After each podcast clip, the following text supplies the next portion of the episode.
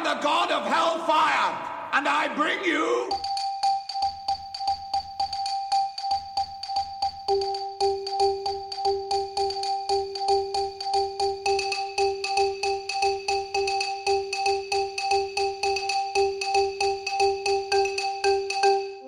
Hello and welcome to another episode of the Haskin Cast podcast. I am your host, Scott Haskin, and as you may have guessed, things are going to get a little weird tonight or today, depending on when you're listening to this. This is a very interesting album. It is called The Crazy World of Arthur Brown by The Crazy World of Arthur Brown.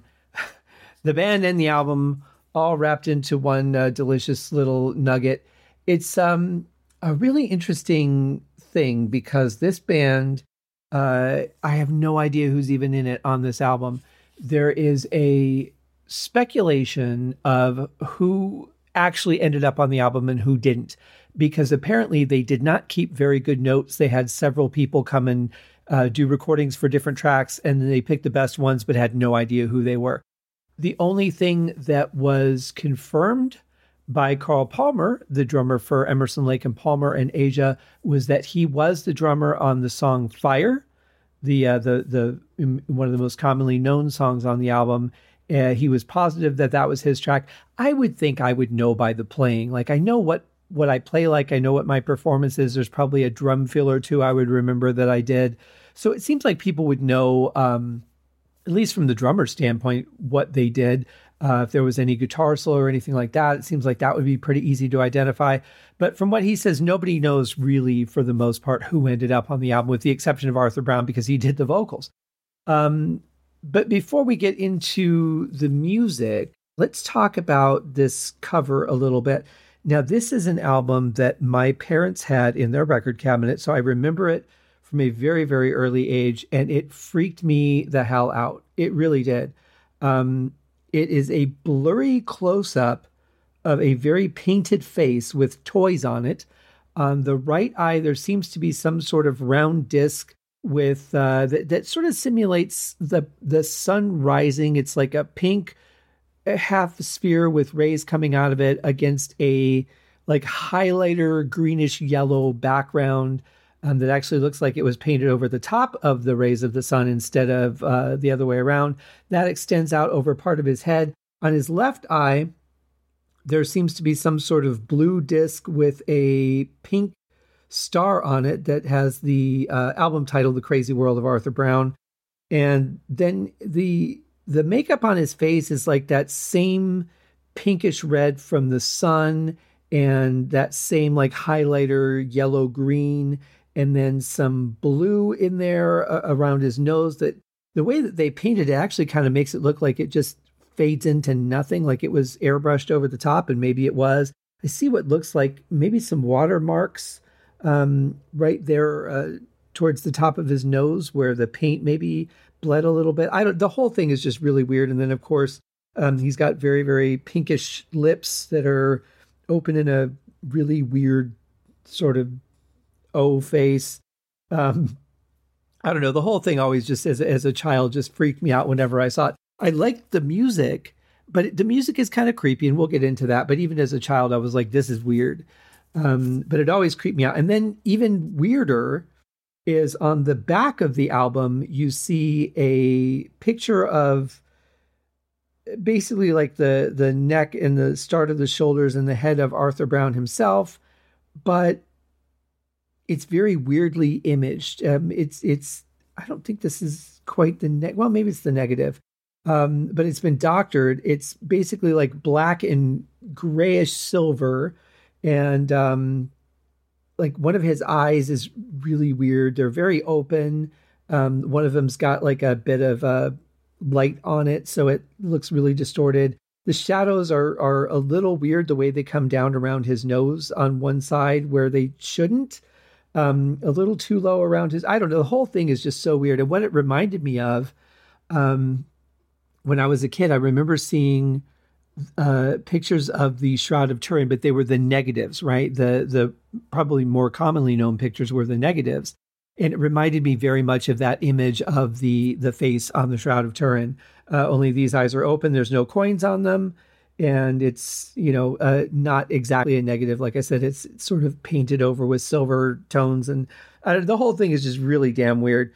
But it's um, it's it's great. You know, it's uh, it, it really I think as an album cover sums up the insanity of the album, gives it that creepy factor and and fact that things are not right wherever this is going on. It seems like there's a little bit of flames going on around him too, so maybe this is, you know, when he's in hell in the story. Um, I don't really know, but I will say it was very, very well done. Um, even looking at it now, uh, not too long ago, I was actually able to find a very good copy of the vinyl issued by Atlantic Records and uh, in really good shape. Like the album is nice and clean, and um, the cover is in uh, excellent shape. Uh, not perfect, but excellent. There's a, just a slight ring where the record wear is, and uh, just a little bit of um, indentation on this the one corner. But apart from that, it's in beautiful condition. I, I can't complain at all. And I think I paid like twelve dollars for it. So, uh, good deal on that. One thing I did not know was that the associate producer on this album was Pete Townshend from The Who.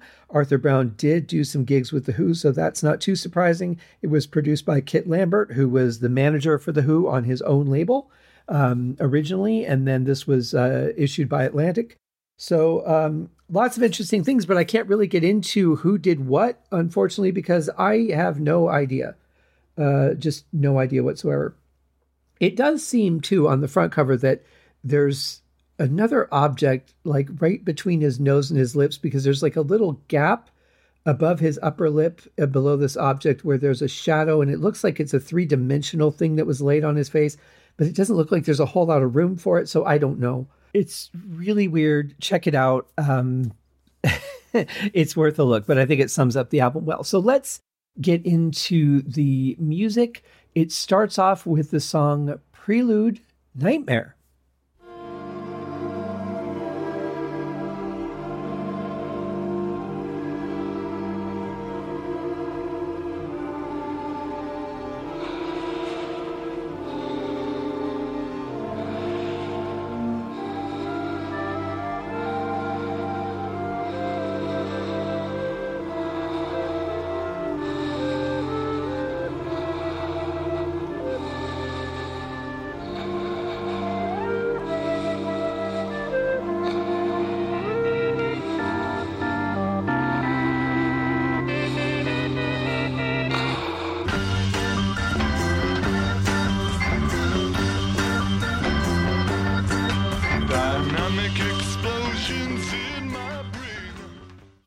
So this came out in 1968, and definitely those strings in the beginning have a very, very vintage feel to them. I love the sound of them. The notes, they're just right off the, the bat, it just grips you. You just feel uh, overcome like you're at a funeral. You know, it's it's very, very sad. And then of course uh, the music kicks in, which is nice. I'm to play another part for you that I really dig. That's always kind of stuck with me.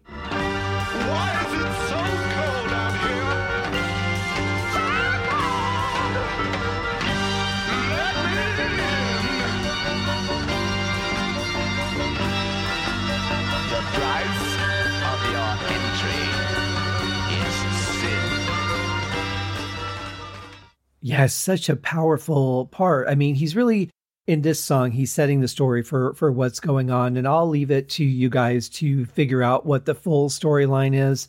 Um, I have my thoughts, but it's it's been a long time since I've really sat down with this album in its entirety and listened to it. So I, I very well could be wrong in um, my feelings on the story and also, you know, it, it was something that I heard at such a young age. I may have the completely wrong impression. I'm not a big lyric guy, so I won't dig into that uh, too much. But I will say this is very powerful. Um, you know, it's it's something that you definitely feel like an isolation when when you say why is it so cold down here. You feel like you're just so alone and um, helpless, you know, but it's so powerful. And then uh, I I don't know for sure that that was Vincent Price's voice. I suspect it was. I didn't see any documentation that shows he was on this album. It could have been sampled from a film. Um, that I don't know, but it certainly sounds like Vincent Price. If it's not him, it's a close second. But musically, uh, this is pretty incredible. Uh, I love the brass. I love the woodwinds. I think that it really feels almost like something Zappa wrote because the notes are just they're random, they're here and there, they're all over the place, but they have a purpose. But at the same point, they really seem like they just said, just just warm up and I'll record it, but warm up in this key and I'll record it and we'll just throw it in there over top of everything else.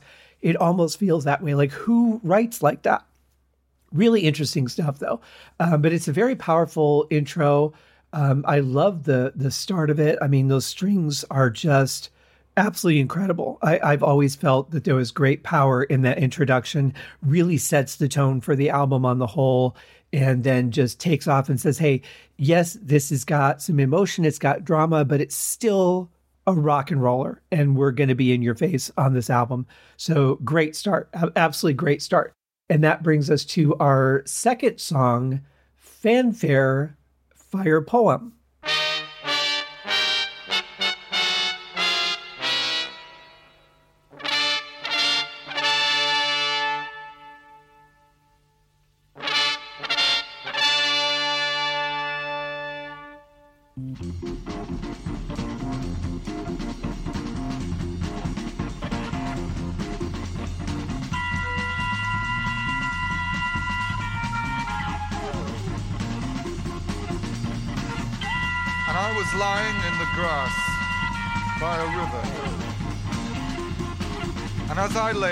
Grass turned to sand, and the river turned to a sea. And suddenly the sea burst into flames, and the sand was burned. You know, it's interesting. Um, this came out in 68, but it has a real Jesus Christ Superstar feel to it, doesn't it? That that groove, the gentle snare, the orchestral instruments, the organ coming in. Um, I love the intro, that that really strong brass and how it's broken up into sections and really allowed to let that note reverb out uh, before the next set of notes come in. It's so powerful, a little loud, but very powerful. Uh, and then this is such a great groove, very jazzy. Which uh, Jesus Super Christ, Jesus Christ Superstar, the original broadcast recording, was very jazzy. It, it really had uh, a lot of this feel to it. So did the the soundtrack version that they you know had revamped the music a little bit, but you know this groove is very similar to some of the stuff on there. Um, it definitely has that feel. So I don't know if maybe this was somewhat of an influence or if it was just you know this is the style of so much music at the time because there were a lot of jazzy type bands thinking of like Arthur Brown, King Crimson, uh, Emerson Lake and Palmer was not far away. So yeah, I, I, don't know, but I do find that to be a very interesting comparison. Um, I love the further development of the vocals on this. I think Arthur has such a great voice. He he has a really low uh, general tone, but man, can he hit some very powerful notes and really shows some guttural emotion. Uh, really great stuff. I actually had the privilege of seeing him perform um, it was one of the last concerts. It might have been no, it was this, the last concert I think, or the second to the last concert before the pandemic. I saw over at the Hard Rock. It was the uh, Emerson Lake and Palmer Legacy Band, and Arthur Brown came out and sang with them. And I had heard rumors that he was going to be at some of the shows, that that he wasn't doing all of them. So I wasn't sure if I was going to get to see him or not. I saw him without seeing him because he had so much costume on I barely saw his face a- at all. He was very, very decked out, um, which is was is not uncommon for him. It's part of his character. Like like Alice Cooper, you know, he has his stage presence, but uh, he sounded fantastic. Uh, he was great singing on the ELP songs. I know he came out, and I want to say he sang with maybe it was a song with Asia. I don't remember now, but I, am pretty sure he came back out. But it was the Emerson Lake and Palmer Legacy Band. It was John Lodge and the Moody Blues, um, Asia, and um, uh, yes, and I want to say there was another band in there that I'm not thinking of at the moment, but it was an absolutely amazing, amazing night. But seeing, getting to see Arthur Brown perform was a real treat. I have to say, I hear he's on tour again now or getting ready to start one. So if you get a chance, go and see him live. I've got the link to his website in the show notes. Go check him out. It looks like he started up again around 2002, put a band together and just started doing uh, doing some more music, which is great because he's a very talented artist. So uh, I'm I'm very excited to see that.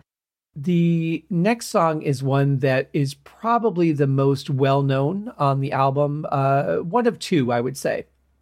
And this is one that, like I said earlier, Carl Palmer does claim that this is his drumming. I would say it's very likely. I would say actually on this last one, uh, Fanfare Fire Poem, I would say that there's a very good chance that was Carl Palmer too, because that really feels like his jazzy feel. Uh, but you know, so many of the drummers in, in this time were doing that kind of stuff. It really could be anybody. Uh, interesting. I, I will never know, unfortunately. But in any case, what we have now is Carl Palmer, and here is Fire. I am the god of hellfire, and I bring you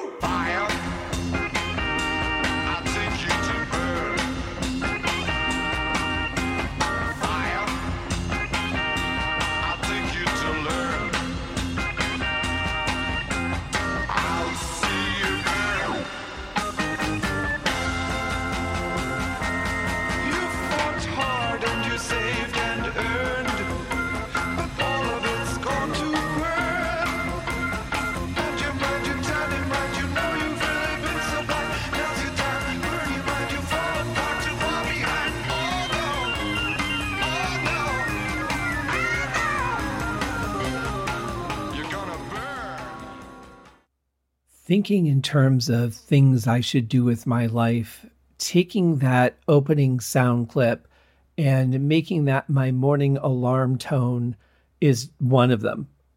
Um, that'd get me out of bed. Uh, yeah, great song. I, I mean, what can you say about it? It's got a great groove to it. It's very powerful. Definitely a rock and roller. And uh, drumming's great. I mean, you wouldn't expect anything less from Carl. I love the keyboards, especially in that oh no part um, really nicely layered. I don't know who the keyboard player is, but uh, very, very well done. It's a great song, um, one that's been used in you know a couple of movies and things. Uh, it pops up every now and then, but definitely a classic. Um, I don't really need to get into it too much because you probably know that song already. So I'm going to move forward to "Come and Buy." God, brother, you lie.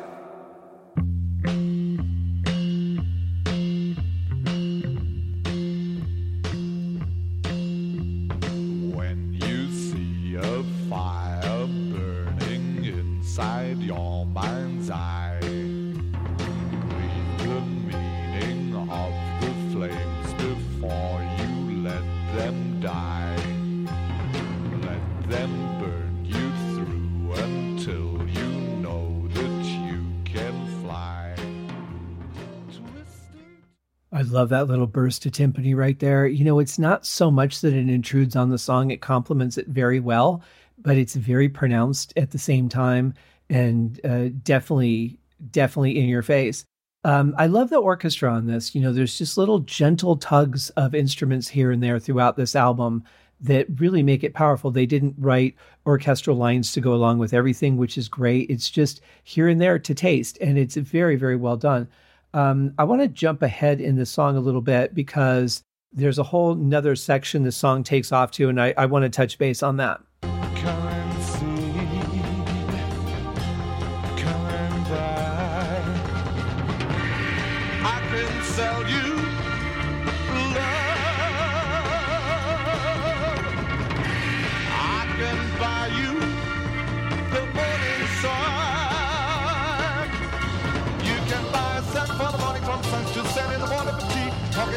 Nothing beauty, the sea.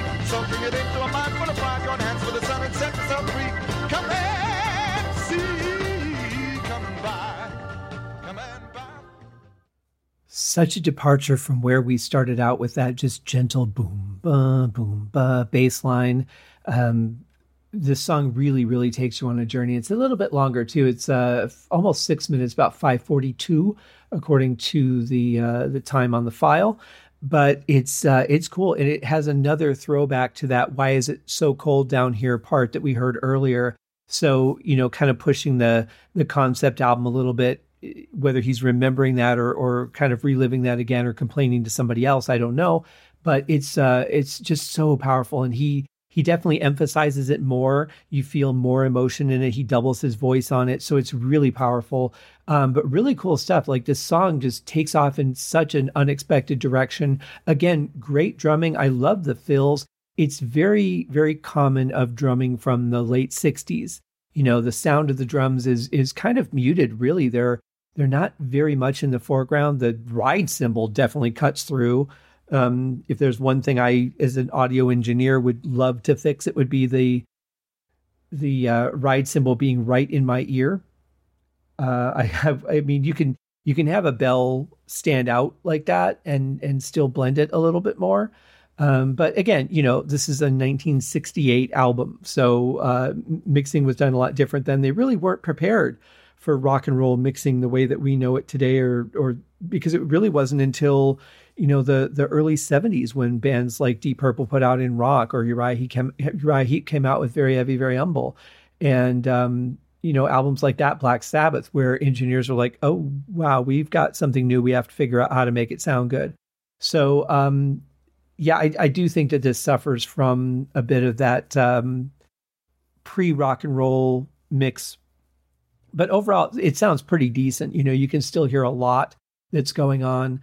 Um, I think the drums being a little bit louder would be nice. I think to to push the album a little bit faster. But uh, apart from that, I think overall the sound's pretty good. I, I like the fact that it sounds it sounds like a black and white horror movie.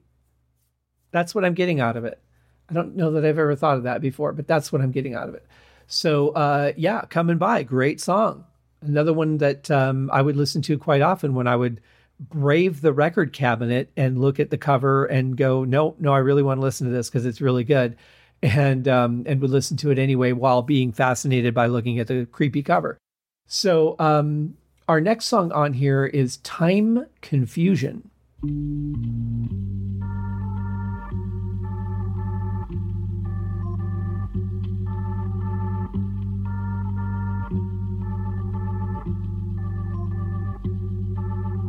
Mm-hmm.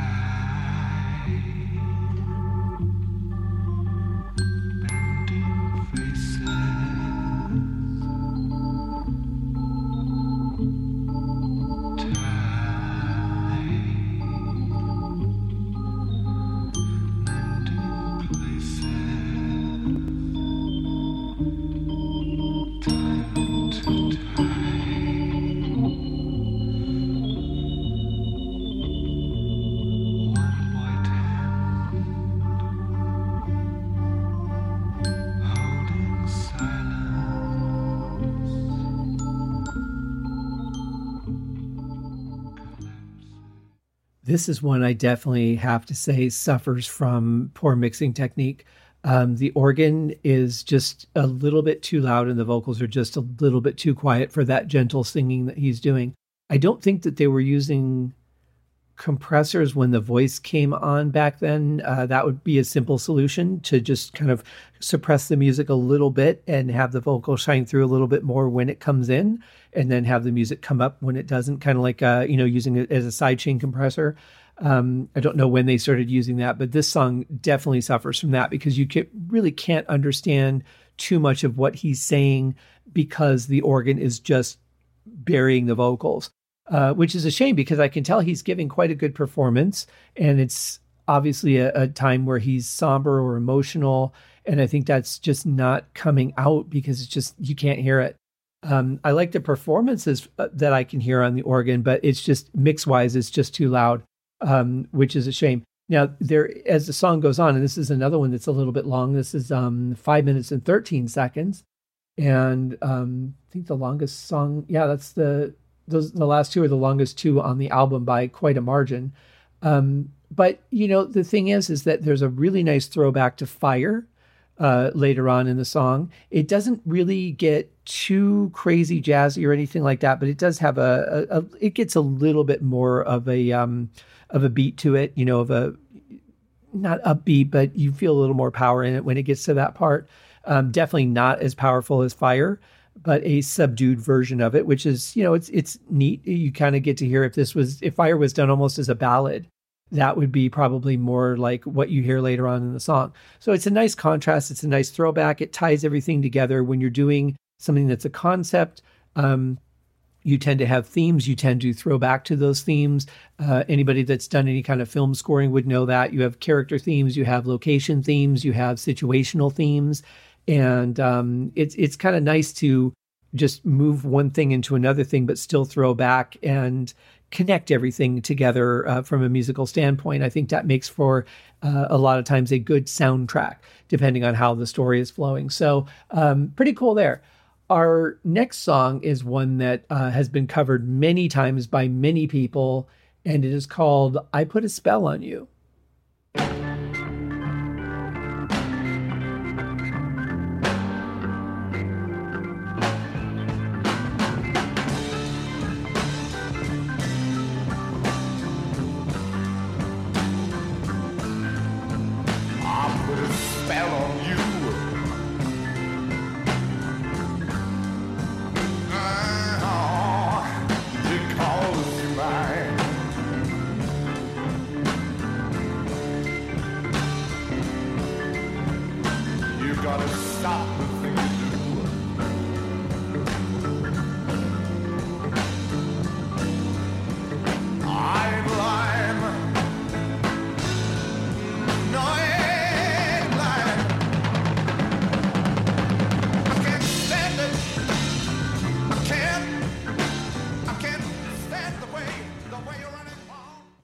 This song is interesting because it you know it's it's a dark song it's on a dark album but yet this feels almost happy. I mean the the organ to this is really in contrast to the message and the music and the theme of the album. It's very happy very lively.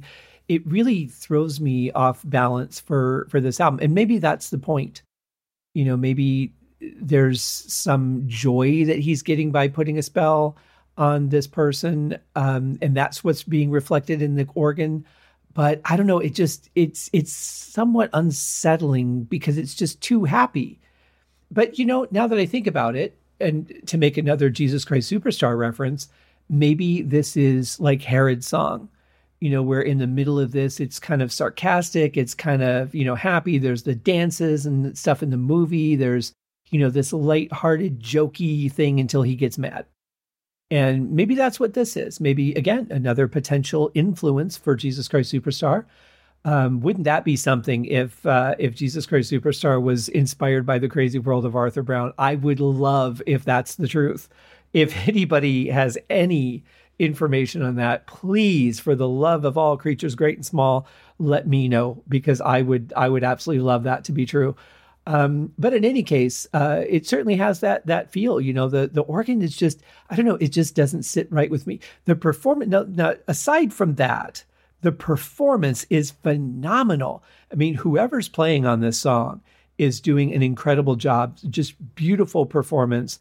Absolutely love it. I feel it's very spontaneous, though. I, I don't I, I don't feel like it was all written out or all planned ahead. I feel like it's just here's the basic song, just solo over the whole damn thing from here to here and then here to here.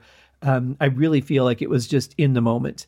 And I could be wrong. This could have been rehearsed down to the note. I don't know. But it feels to me very alive and very spontaneous. So I'm just going to go with that because of how what I get out of it when I listen to it. Um, cool song. It's a great version of it. There are some really good versions of uh, of it out there. I think it was in the, the movie Hocus Pocus, if I'm not mistaken. Um, lots of people have covered this song. It's a great song, um, but definitely a very unique version on this album. And I just find it funny that the song that people usually perform as a very dark song is on a very dark album and seems almost happy to me. I don't know. Maybe that's one of the great ironies of life. Our next song has one of my all time favorite song titles ever. And it is called the uh, is called Spontaneous Apple Creation. I had remembered this as the Great Spontaneous Apple Creation, but apparently, and I, I double checked the the LP, and it is just called Spontaneous Apple Creation. So I don't know why I thought that was the title. I spent enough time looking at the back cover of this album. I should know but I didn't. I was wrong. Hey, you know what? It happens. Let's listen to the song.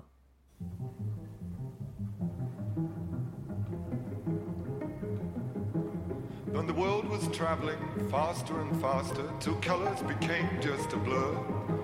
And the buildings were falling plaster from plaster till things just weren't what they were. What could save mankind from man when the blind, the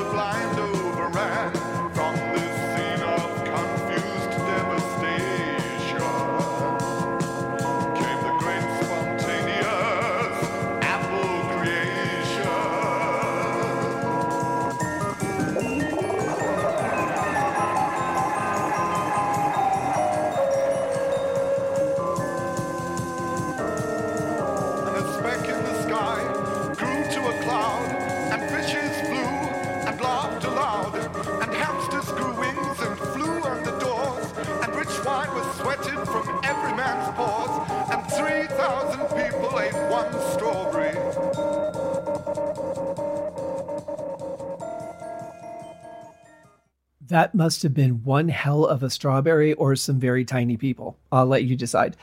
Uh, yeah, another cool song, lots of exposition as he's narrating the story. Um, I feel like sometimes he's narrating and other times he's the character in the story telling the part from the character's perspective. So it's kind of interesting.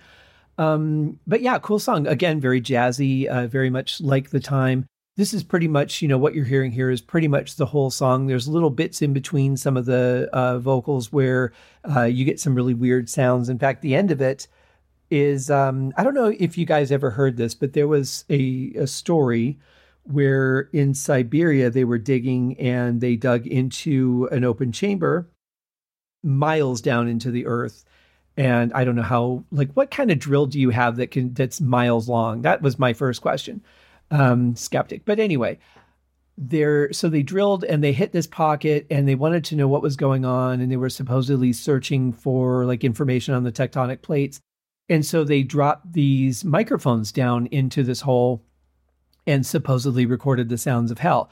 And if you Google sounds of hell, you can find it really easily. And the end of this and those little bursts of audio throughout the song kind of remind me a little bit of that. Less screaming, but just more of that muffled, strange sound. You can't really tell what's going on in the background. Um, whoever put that together, um, I have to say they did a really good job as an audio engineer um, and and somebody who's done some work in sound design. I have to say they they really did a great job putting that together. I don't know how they created these sounds for this album. I'm sure it was just around the studio. They did a bunch of stuff and they held their their hands in front of the mic to muffle it. And um, but very well done. It's it's a cool song. It moves the story along, but um, musically there's not really a whole lot happening here. It's just like a good jazzy background and um, some really nice drumming to uh, to to go forward with the the music so that they can lay the foundation for the uh, you know for the story to be told. Uh, pretty cool song, and uh, as I, I don't. I, I think I like the title a lot more than I like the actual song because that's such a killer title, "Spontaneous Apple Creation." Um, but that leads us to the next song called "Rest Cure."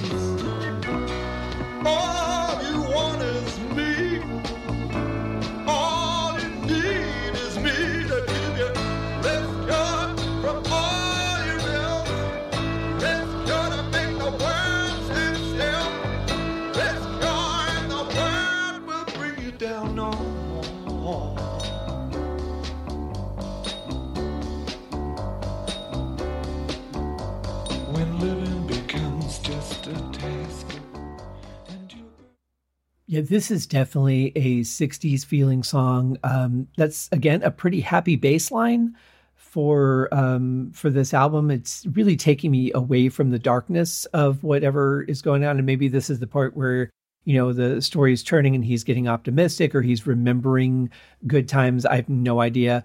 But uh, you know, just listening to it from a musical standpoint, it's very weird. I like the bass line, but it's just a weird one for this album.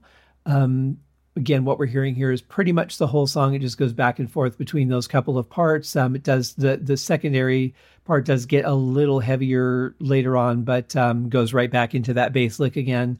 Um, you know, it's like the the song Downtown uh, kind of reminds me of that a little bit, which definitely does not fit this. Um, or what was the song on Lost uh, that they play was like Make Your Own Way, something like that. Um, very 60s type song. Um, cool though, you know, and then you got like the little triangle that they play in there and um, just that one little hit. Uh, it's it's a nice song for sure. Where it fits in with the storyline and the theme of the album, that I have no idea. But uh, just as a song, like it's a pleasant thing to listen to. Listening into it uh, in the context of the album, I've always thought that it was kind of weird, you know, a weird departure from the mood that we've been experiencing up until that point. So, you know, you've got a little bit of stuff that that kind of comes out uh, of it musically. It's not like um, you know, like a Haunted Holidays album that I've done where the whole thing is just like dark and there's really no reprieve and we're just telling awful stories. You know, there's definitely a lot of mood swings in this album. So let's get to our second to the last song. This one is called Money.